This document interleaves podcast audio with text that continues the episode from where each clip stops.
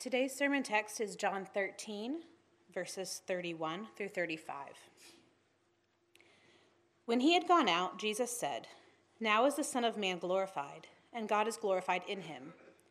If God is glorified in him, God will also glorify him in himself, and glorify him at once. Little children, yet a little while I am with you. You will seek me, and just as I said to the Jews, so now I also say to you Where I am going, you cannot come. A new commandment, commandment I give to you, that you love one another. Just as I have loved you, you also are to love one another. By this, all people will know that you are my disciples, if you have love for one another. Well, brothers and sisters, I think we're all encouraged to know that Tom is doing well. He is at home and healing, and he's grateful for your texts and your prayers. And so uh, please receive that word from him. And uh, as we begin this new year, we want to be reminded of our uh, mission statement here at Christ Covenant. Last week, uh, Tom preached on 1 Timothy chapter 6 and how the character of God and ultimately the glory of God helps us to persevere and finish well in the end. Uh, we want to love God's glory here at Christ Covenant Church. Uh, today we're going to look at John 13, 31 through 35, and Christ's new command to love one another as he has loved us. Uh, here at Christ Covenant Church, we want to love God's people.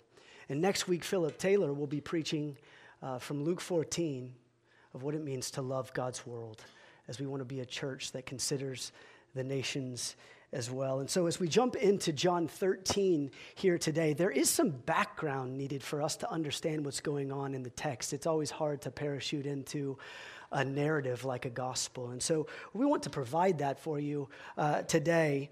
Uh, verse 31, our first verse, most scholars believe that it's Jesus' first kind of um, utterances of his farewell discourse. The farewell discourse is the final conversation that Jesus has with his disciples, and it runs all the way through chapter 17. He's telling them more about the relationship between the Father and the Son. He's preparing them for his departure. He's instructing them to abide in him, and he's assuring the, uh, uh reassuring them that he is going to overcome the world. He tells them in this farewell discourse that he's going to provide the Spirit to them to help them and so he is providing final instructions before, uh, to them before he departs. It's kind of like a loved one who is on their deathbed and leaving and giving final instructions to the ones that they love. There's urgency in the heart, there's things that the loved one wants his family to know. Well, that's kind of the context here and what's going on. In John chapter 13, we see that the Passover meal has just occurred up in verse 1. And after that, we see that Jesus does this amazing act of love in washing his disciples' feet. And so, in this passage here today, I, I, want us to see and focus on Christ and this new commandment to love one another that he gives us. And we're going to look kind of at three different angles, uh, this new commandment at three different angles. First, we want to look, verses 31 through 33, of what is fueling this new commandment? What, what's going on in the narrative at the time? Uh, what is Jesus revealing that's helping us understand greater what this new commandment is? Secondly, we want to look at the nature of this new commandment. Verse 34 is going to be helpful in providing us what the nature of this commandment is. He's giving it to his disciples. It's not necessarily an old command, it's a, it, or it's a, it is kind of an old command, but it has a new twist to it. So we're going to look at that. What does it mean for the disciples, and what does it mean for us as a church today? And then finally, we want to look at the fruit of this new command, which we'll see in verse 35. And so that's kind of the direction that we're heading today in the text. So start with me in verse 31. When he had gone out, Jesus said, Now is the Son of Man glorified and God is glorified in him. If God is glorified in him, God will also glorify him in himself and glorify him at once. So, just a few observations as we consider this new commandment in these first few verses here.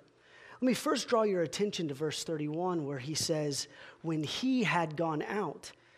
The he here in this text refers to Judas, as we see in verse 30, the verse right above. He had immediately been out after he was identified as the betrayer, the one who was doing the work of Satan in uh, betraying the Son of Man. So Jesus turns to his disciples after Judas leaves and says, Now is the Son of Man glorified. what does Christ mean that now is the Son of Man glorified? Well, very simply put, the hour has come for Jesus to be delivered over to the hands of sinful men. Judas has left to betray, and Christ is going to be arrested and he's going to die. His death will display the glory of God, as we'll get into. And as verse 32 says, it will occur at once. In just a day's time, Jesus will die on the cross for the sins of the world. Notice here that he uses the phrase Son of Man. Son of Man is a phrase that was used by Jesus. In fact, this is the last time that Jesus would use the phrase, but it refers to the salvific historical function of the role that he is to play based on the mandate that the Father has given him to redeem a people. And God is glorified in this. He's glorified in him, and God glorifies him, the Son of Man, in himself, as it says in verse 31. Now, there's a lot going on in verse 31. I think the most helpful way to unknot what Jesus is saying there is actually found in the high priestly prayer in chapter 17 when he says in verse 4 chapter 17 that he glorifies the Father and the Father glorifies the Son. The obedience that Jesus uh, gives to the Father glorifies the Father, and then the Father glorifies the Son in himself by exalting him over all things. As a reminder for us of what glory means, simply put, it's the heaviness, it's the weight of who God is as revealed in the scriptures. This is what glory means. So when we say the glory of God, we're talking about something that is placed on a people so that we may know greater who God is. In the Old Testament, God's glory was shown through the physical manifestation of his power, of his provision. Think about how a cloud of smoke by day and a pillar of fire by night was provided to Israel to guide them through the wilderness. Or how he has provided bread that fell from heaven. And it says in Exodus 16, You shall know that I am the Lord your God by this. We know that creation itself cries out for God and reveals God's glory in Psalm 19 and Romans 1. The glory of God fills the temple in 1 Kings chapter 8. We see it because he has revealed as such in the Old Testament. Now, in the Gospels, the glory of God was manifested in Jesus himself. This is where we get to behold the glory of God. It's in the face of Christ. So when we see Jesus, we actually see the true character of who God is. We see his grace, his mercy, his excellence, his kindness, his justice. We see all of his attributes on display. The writer of Hebrews says Jesus is the radiance of the glory of God, the exact imprint of his nature. How is this possible? Well, because Jesus is God. He is the second person of the Holy Trinity, God Himself, God the Son. Michael Reeves, a theologian over in England, has a, a helpful word for this. He says, There is no God in heaven who is unlike Jesus.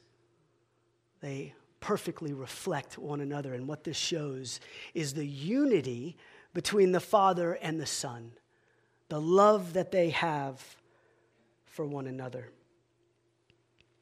Now, God is revealing the most glorious knowledge about himself right here as Jesus says, Now is the Son of Man glorified. The cross reveals more about the heart of God than any other revelation.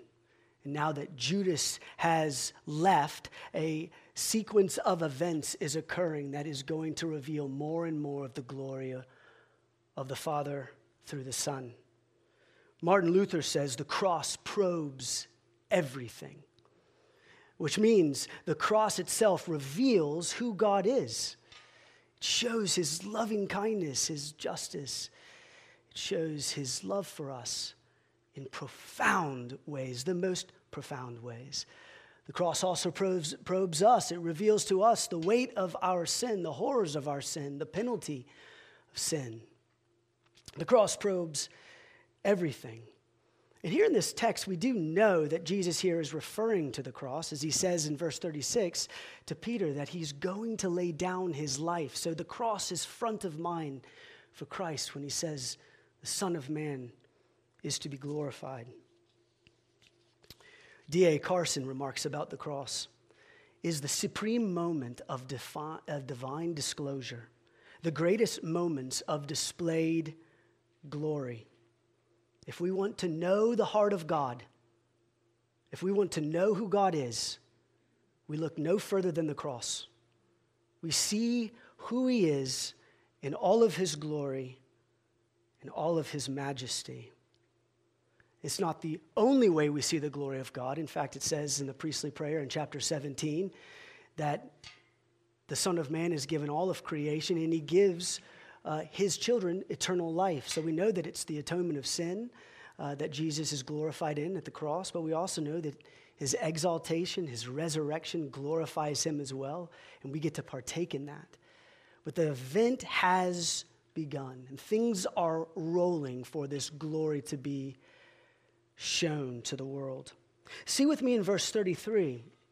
Jesus says, Little children, yet a little while I am with you. You will seek me, and just as I said to the Jews, so now I say also to you, where I am going, you cannot come. Notice here that the Lord's declaration is unique.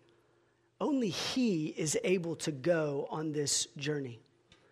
There is no other. There is one road, and there's one sojourner on that road, and his name is Jesus. And just as he told the Jews back in John chapter 8, he's telling the disciples here that they are not able to follow him. Now, he does give them good news in chapter 14, verse 3, just a few verses down, when he says, I'm going to prepare a place for you. And so he is going to be reunited with them. But Jesus is instructing them. He's helping them to understand that I was with you here on the earth, and I will be with you again at a place that I am preparing for you. But there is going to be a time where you will seek me and you will not find me. And in that time, he's going to give some instructions in the verses ahead for how the disciples are to act. Here's the skinny of the text so far Jesus is preparing his disciples for life after him. They are not to cease in following him, but the dynamics of those relationships are about to change with Jesus leaving. He is informing them that he is departing, and he's departing soon, and he will be glorified at once. My question for you this morning is Do you rest in this truth? Do you rest in the truth that Jesus alone is about the Father's glory and about his own glory, and that he is willing to walk a path that no one else can go down? It should bring comfort to our hearts knowing that he has kept us from this path, knowing that we cannot finish it. He goes, and he goes on behalf of his people. And we see this in the revealed word. This is why we go to the scriptures every morning, to be reminded of this truth.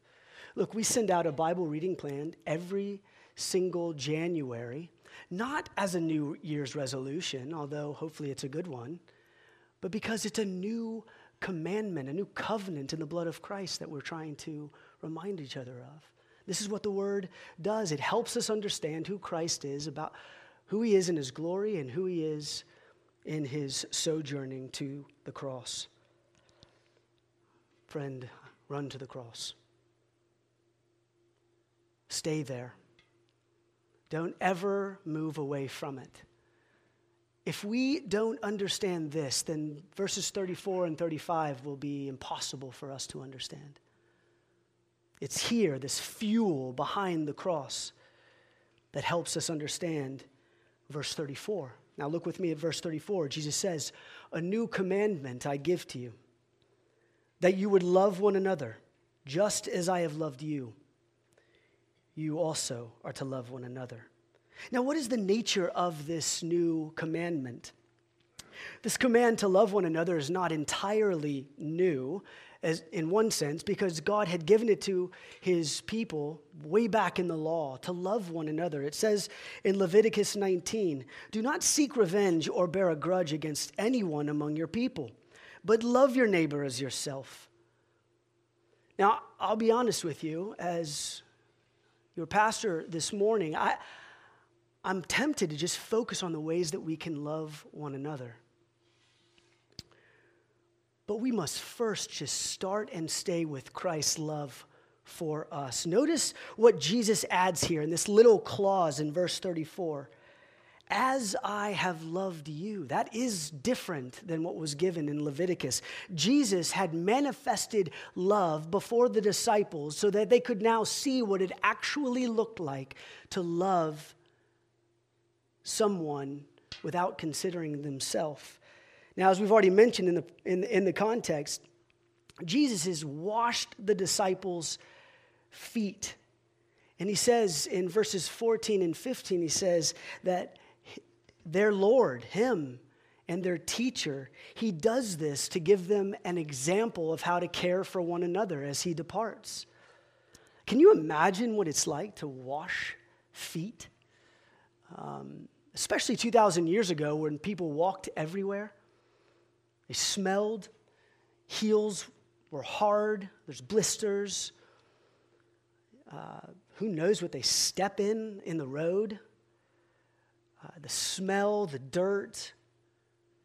And the Lord, the teacher himself, gets before them and he washes their feet.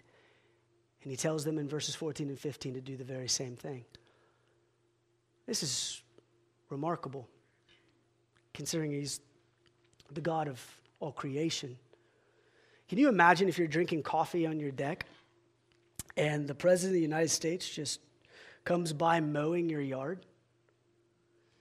Uh, we would not know what to do with ourselves if we saw the President of the United States mowing the grass. It, it wouldn't be what he's doing that we would marvel at because grass cutting isn't all that difficult. We would marvel at who is doing it. And in a much grander, perfect, and holy way, the Son of Man is now washing the defeat, his feet of his disciples. And he even teaches them that it's actually pointing at something far more. Simon Peter says to him in verse 6, he says, Lord, do you wash my feet? And Jesus answered him, What I am doing you do not understand now, but afterward you will understand. And Peter said, You shall never wash my feet. And Jesus answered him, If I do not wash you, listen to this, you have no share with me. Only Jesus washes. And he's pointing to something far greater, something that he's, he's instructing them to love as he is loved, and he hasn't even gone to the cross yet. He's just pointing them to what he's ultimately going to do. And this feet washing is a helpful example of that. Now, notice in verse 34 that this is a command, it's an imperative. It has weight to it, it's not a suggestion. It's not, if you want to be my people, I'd advise you to do these things. It's a command. He expects his disciples to do this after his departure. He is wanting them to understand that this is what his disciples do. He's describing a new community, a new people that they are to be a part of. He's laying out these new expectations for them. Even in his departure, his love is to be manifested in them. He's leaving, but the love he's displayed is now to be on display within them. And, Christian, this is why we never leave the cross. This is why we never go anywhere. The more we study the incredible sacrificial nature of our King, and his sacrifice for our uh, sinful nature, the more we marvel at who he is and the more we understand what it looks like to serve. It kind of helps us forward in what it looks like to love. We come to appreciate Jesus. We come to worship him and follow him. This is the standard that Christ points out. Now, as Jesus goes and dies, he makes us a new creation. He makes us new creatures. And as he says in verse six, or chapter 16 of the farewell discourse, that he then provides the Holy Spirit, which fulfills this new covenant in his name. He gives us a new mind and heart, as was promised in Jeremiah uh, uh, 31 and, and Ezekiel uh, 36. And, and the Spirit forms the community, the church in Acts chapter 2, and, and points us back to Jesus, as it says in John chapter 16, 14, and 15. There's a new thing that's going, and this new commandment is now, now it's a part of it. Well, how do we love one another today? How do we be about this work? First, it's probably good to be reminded of our natural bent, our carnal flesh, and be reminded about the way that the world defines love. Because it's very different than the way that Christ is revealing the perfect heart behind love here in the text. Kris Lundgaard, who is uh, a pastor wrote a helpful book called The Enemy Within. It's kind of a, a present day version of Mortification of Sin from John Owen. And this is how he describes sin at work in us. For us to understand love, we must first understand sin. It's inbred, it's working, and it's urging us from the shadows of our heart. Paul said, and it never sleeps, he goes on to say. Paul says sin is living in me in Romans chapter 7, which means it's possible for us to do nice things, sacrificial things, even loving things with wrong intentions. Are we aware of that? Have we recognized our own inclination towards these things? We are supremely self centered. Supremely. And Christ is supremely self giving and self sacrificing. And if we understand that, then we can move forward on how to love. There's two practical ways for us to really consider love amongst the brethren here, Christ's covenant. The first is we can speak the truth in love to one another, which Paul says in the book of Ephesians. God has given us the word to bathe each other with to instruct each other with, to admonish and exhort each other with. This can be a very loving thing in the community of God's people, in the fellowship of God. Bonhoeffer said in his little book, Life Together, it's a great little book on community. Listen to this. But God has put his word into the mouth of men in order that it may be communicated to other men. When one person is struck by the word, he speaks it to others. God has willed that we should seek and find his living word in the witness of a brother, in the mouth of a man. Therefore, the Christian needs another Christian who speaks God's word to him. He needs him again and again when he becomes uncertain and discouraged. For by himself, he cannot help himself without belying the truth. He needs his brother man as a bearer and proclaimer of the divine words of salvation. He needs his brother solely because of Jesus Christ. Listen to this. The Christ in his own heart is weaker than the Christ in the word of his brother. His own heart is uncertain, his brother's is sure. This is why we have community groups. This is why we have discipleship groups. We have gatherings in which we get together so that we can speak the word of truth in love to one another. David Powlison, who is a late theologian and counselor for Westminster Seminary, says this of Christ Jesus counseled the word, he conversed the gospel. He used the word to reveal insights that are helpful for those who are his people, uh, showing love and truth, being humble, uh, speaking a word when it's difficult. And we're always to take the word of God to our own souls first so that we're able to do this. I want to make sure that we, we do understand that first. But we want to make sure that we're actually doing this. We're putting it forward. In fact, this very text, Jesus is doing this for his disciples. The perfect example is before us in John 13. He has told the disciples in 31 of his glory. He's told them in 33, hey, I'm going on this road and you cannot come. That's good news for you. He's telling them the gospel. He's telling them that they are to love one another just as they have been loved, which means naturally that they were not doing this. They needed to hear what it looked like to be in community with one another after his departure.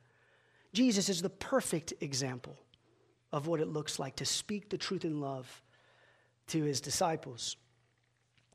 The question for us is what is the motivation of you of you in community? When you're driving to community group on a Sunday afternoon or a Thursday night, what is the intention of your going? Is it to go because you're supposed to go and you don't want to hear about it if you don't go? Is it you're eager to be with your brothers and sisters, to speak the word in truth and love to them, to reveal what God has shown you in the text that week or what you heard from the sermon that was applicable in your life? Are you intentional with the time that God has given you with your brothers and your sisters? Focusing first on the cross. How has Jesus loved us? He's loved us in this way, and so we're going to go with intentionality to care for our brothers and sisters by the speaking of the word, just as Christ has shown us here in the text. Ask yourself this too Are you a, a conversational narcissist? Do you talk only of yourself or think about only yourself? How often are you bearing someone else's burden? How often are you choosing something over your own, or you, you choosing your own schedule over something that you ought to be doing for the glory of God? Secondly, Jesus also shows us a practical way of loving people, not just simply laying down our life, as we've already talked about. He's washed feet, he's going to the cross. What are some practical ways for us to lay down our lives? It's, look, it's difficult to live in community with one another. We're all very different. I, I'm married to the most wonderful, godly woman I've can imagine, and we're different. We have similar interests, like first being the gospel, um, and we both love our children. and there's others. We love our church, we love our community, those types of things, but we're also very different people just as you are with your spouse and just as we are with one another. So, 13 years into this marriage, I'm still learning what it looks like. I mean, learning what it looks like to lay down my life for my wife. It's a constant practice over and over again. I've learned that my life, my, my wife loves it when I do something without her asking me to do it, which sounds basic, right? But for me, it is a struggle. You know, if I, you know, if I wash the dishes without her, you know, asking me or taking out the garbage without the gentle reminder, these are simple ways to love her. And the way we can motivate our love very simply is by reminding of ourselves of the cross of Christ first. Sure, I'll wash the dishes. I've been washed. Sure, I'll take out the trash my trash has been taken out. Right? We always want to see the cross of Christ first before we go and we serve, but that is the genuine love motivation in, in the way we do this. And that love, even in practice and in the quiet places of our home, ought to spill out to one another, the way we love and serve one another. I've been so encouraged by the way that our church family has rallied around Brenda in the passing of Tony. We will glorify God in celebrating Tony's life this week. Our brothers and sisters have surrounded Brenda. Half of them went down to Florida, laying down their own schedules to minister to her there in Florida and to bring her back to us here in Raleigh. Another half stayed here and prepared her house, uh, got her food, made sure that she was coming home to an ordered environment. Is laying down their lives to serve a sister in deep need. And that ministry has continued. Now, we can be encouraged by how they love Brenda in this.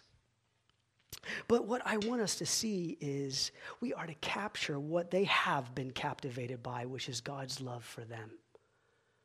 And when this happens over and over and over again in community, then all of a sudden we begin to see really sweet ways that God's love for us is manifested in the cross and here amongst us. There's ways we can provide meals. I saw Ashley Pritchard here. Uh, help people move. Contact Daniel Harmon for that. There's ways that we can serve one another in practical ways. And guys, we do this really well at our church. But none of us are have stopped the process of growing in this until we see the face of Christ. Helpful questions for us to consider. You might say, well, Blair, I really don't like being around people, or there's a lot of history between certain people and me, and it's just hard to lay down my life for them.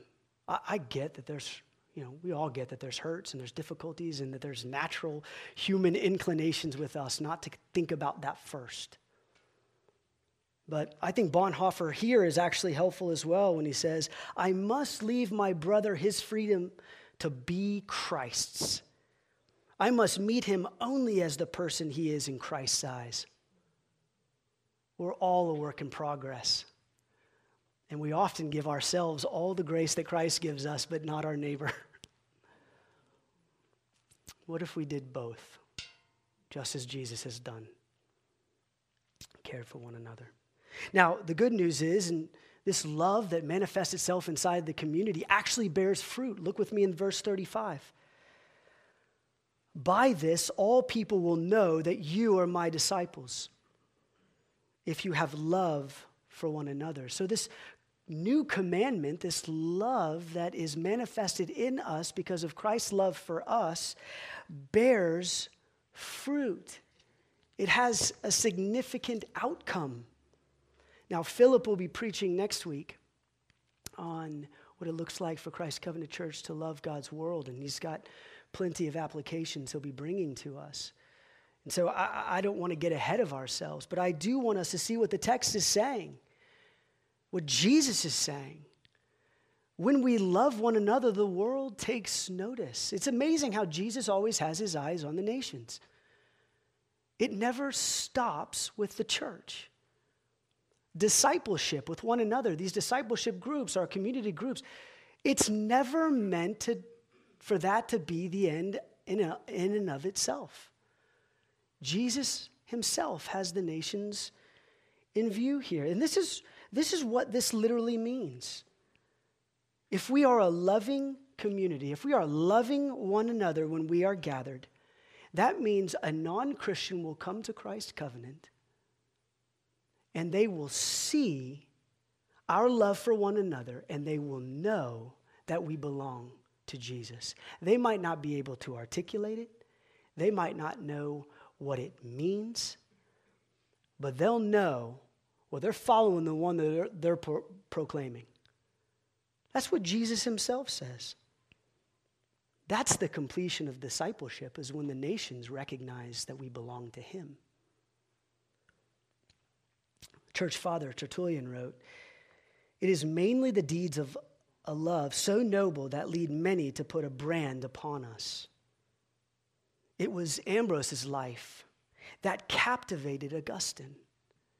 Augustine was captivated by the way that Ambrose interacted and lived and thought, cared for people, that ultimately led Augustine to sit before Ambrose's preaching of the gospel, which had a significant impact not only, not only in Augustine's life, but in the life of the church. Our evangelism, according to verse 35, is love. Now, we would all agree that faith comes by hearing and hearing the words of Christ.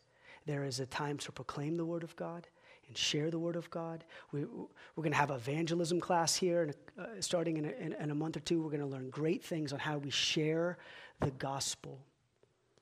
But I don't ever want us as a congregation to pass over the responsibility that we have to get before other people so that they may, so that they may see our love for one another and recognize that we belong to Jesus, earning the right to preach the gospel to them.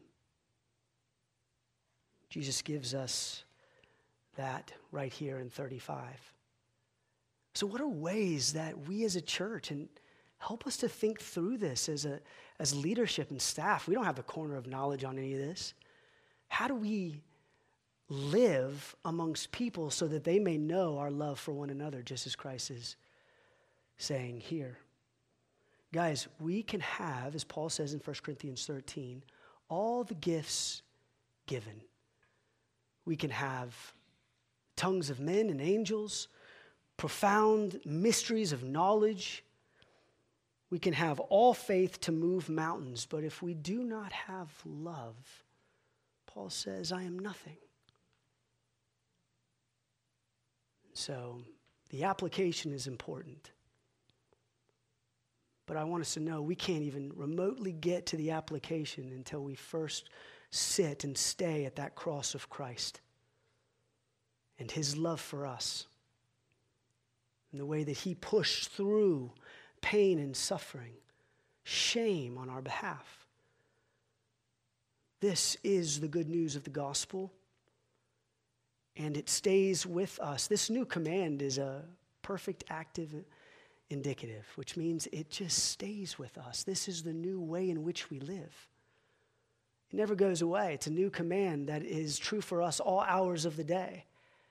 The way that we interact with our spouses, the way that we interact with our care groups, the way we interact with people in our church that we don't know very well.